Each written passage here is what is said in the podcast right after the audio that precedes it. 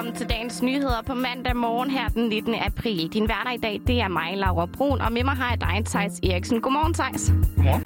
Thijs, vil du ikke præsentere os for programmet de næste 12 minutter? Det kan du tro, Laura, fordi vi skal altså se lidt nærmere på barer, restauranter og caféer, som altså må åbne på onsdag. Der er nemlig et krav om, at gæster de reserverer deres bord mindst 30 minutter, inden de ankommer, hvis de altså vil sidde indenfor og nyde deres øl. Men giver det mening? Nej, det mener flere politikere og en værtshusejer. Og så skal det altså også handle om skrald, fordi hele sidste uge, der blev der samlet skrald ind over hele landet. Og hvordan er det egentlig lige gået med det? Det skal vi altså også høre mere om senere i programmet. Det skal vi nemlig, og så slutter vi som altid af med et kig på dagens avisforsider. Og det er jo om to dage, at restauranter, caféer og værtshuse igen må åbne op. Og hvad med dig, Thijs? Skal du ud og spise noget lækkert mad, eller skal du ud og have en kold fag? Jeg tror jeg bare, jeg svarer ja, fordi jeg vil rigtig, rigtig gerne begge dele. Også mig. Men det lidt specielle er jo, at der så nu er kommet det her krav om, at gæsterne skal reservere bord 30 minutter før ankomst, hvis de vil sidde indendør. Og på sportspoppen Målet i Silkeborg, der mener ejer Henrik Tømmer Pedersen, at kravet rammer forbi skiven. Det var lige slag i regning. Jeg tror virkelig ikke, at det var noget, som, øh, som ville skælde på, på især værtshus, som, som min branche nu er. Øh, jeg troede, at det ville komme, det krav ville komme væk, men øh, det er det desværre ikke. Henrik Tømmer Pedersen han forklarer, at det er svært at lave et bookingsystem på et værtshus, fordi det varierer meget, hvor længe gæsterne de er der. Og det vil altså især være en udfordring, fordi værtshuset mod de nuværende coronarestriktioner kun har plads til 28 personer mod de normale 70. Det er meget, meget øh, altså, jeg lige vil sige urealistisk, at det kan foregå på at komme til at fungere på et, et værtshus. Altså, for det første er hverken noget bruger øh, Øh, reservationsbookingsystem øh, øh, på forhånd eller noget, som måske restauranter og caféer har. Øh, og på det andet, så er det jo et sted med sige, mange forskellige slags øh, mennesker, som kommer. Nogle bor det rigtig meget som, som en, en daglig stue. Nogle, der er ældre og er alene og ikke har nærmest andet at, at gøre, end at komme ind til os de er der måske i, i lang tid, hvor nogle andre der i kort tid. Hvordan skal man lige få det øh, gjort med at og skal man sige, have et, et flow derinde, når vi også er, er restauret af, af, af antallet gæster, vi må have. Henrik Tømmer Pedersen han vil bruge de næste par dage til at udtænke en løsning på, hvordan sportspoppen målet kan leve op til de her krav. Ifølge retningslinjerne, som Erhvervsministeriet har udstukket, så er der altså ingen krav til, hvordan man skal bestille bord, så det kan både være ved at ringe, skrive eller møde op i døren. Kravet om bordreservation gælder i første omgang frem til 6. maj, og det gælder altså ikke for udendørs servering. Der vil dog også være et krav om at fremvise et coronapas, hvis man skal spise eller drikke indendørs. Men inden vi lige hopper videre, Thijs, hvad, hvad tænker du overhovedet om det her her med, at man skal reservere bord min- minimum 30 minutter før man kommer? Det virker, det virker lidt overkill, fordi der er jo forvejen regler for, hvor mange mennesker, der må være der, og man skal også vise coronapasset, og det, og det burde jo, hvis de regler bliver overholdt, så, så virker den her booking altså lidt overflødig. Jamen, det, det tænker jeg nemlig også, og sådan er der også mange, der faktisk har det i den her debat. Men først så skal vi lige høre fra øh, organisationen Horesta, der repræsenterer restauranter, bar og hoteller, fordi at øh, administrerende direktør Katja Østergaard, hun siger, at kravet om bordreservation har været en betingelse for at kunne åbne tidligere end planlagt. Helt overordnet er vi glade for, at der nu er præsenteret retningslinjer, så vi ved præcis på hvilke betingelser og vilkår, at vi kan åbne vores øh, virksomheder her på onsdag.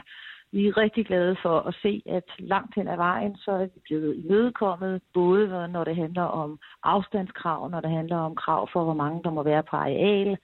Der er fjernet øh, krav om test for at kunne sætte sig ned og få en kaffe eller en frokost øh, udenfor, og det er vi rigtig glade for. Så er der en enkelt ting, som vi gerne havde set anderledes, øh, nemlig kravet om, at der skal være en forudgående bordreservation øh, 30 minutter før øh, minimum, at man kan spise indenfor.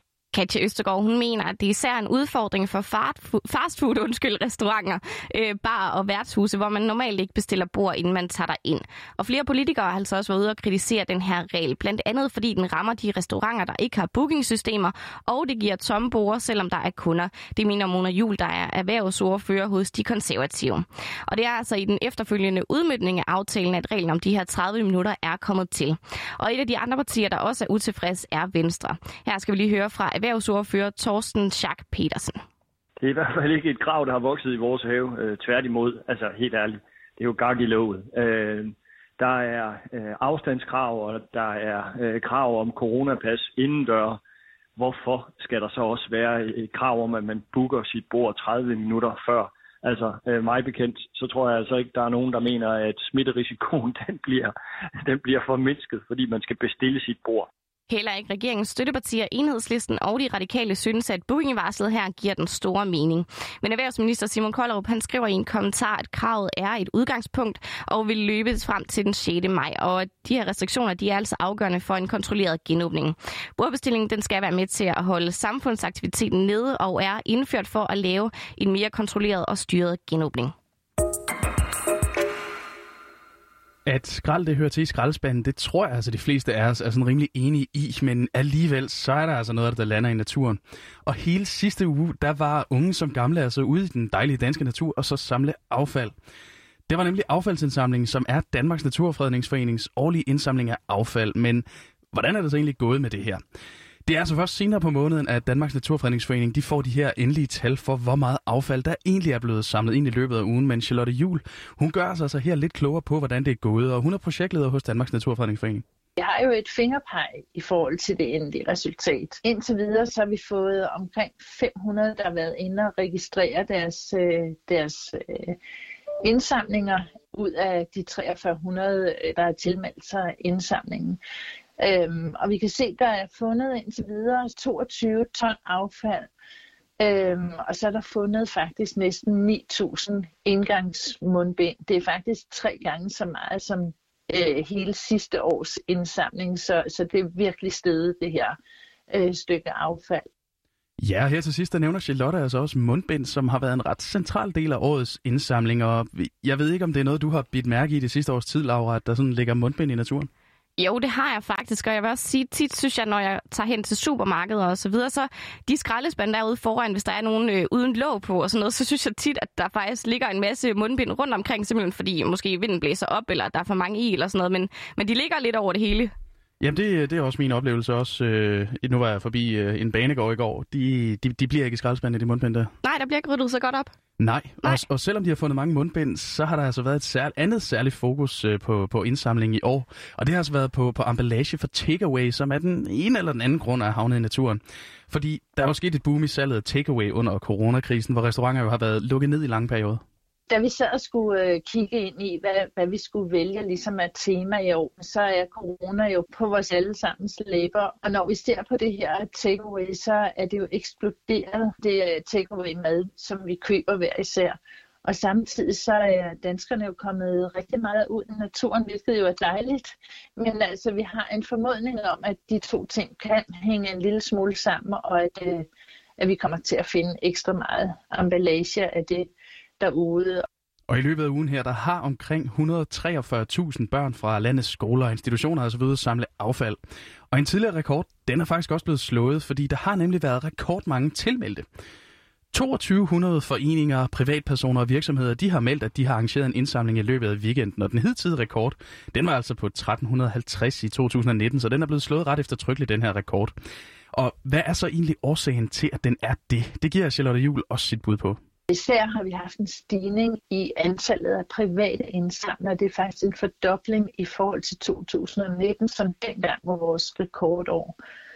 Øhm, og det, jamen, det er vi jo virkelig taknemmelige for. Øh, men altså, vi kan jo se, at, at danskerne de har, de har fundet naturen øh, her under corona, og dermed øh, så er der sikkert også mange, der har set øh, en masse affald, de ikke har været opmærksom på før. Og når vi så tilbyder den her mulighed øh, om at give naturen en, en hjælpende hånd, så har der bare været mange, der har sagt ja tak til det tilbud.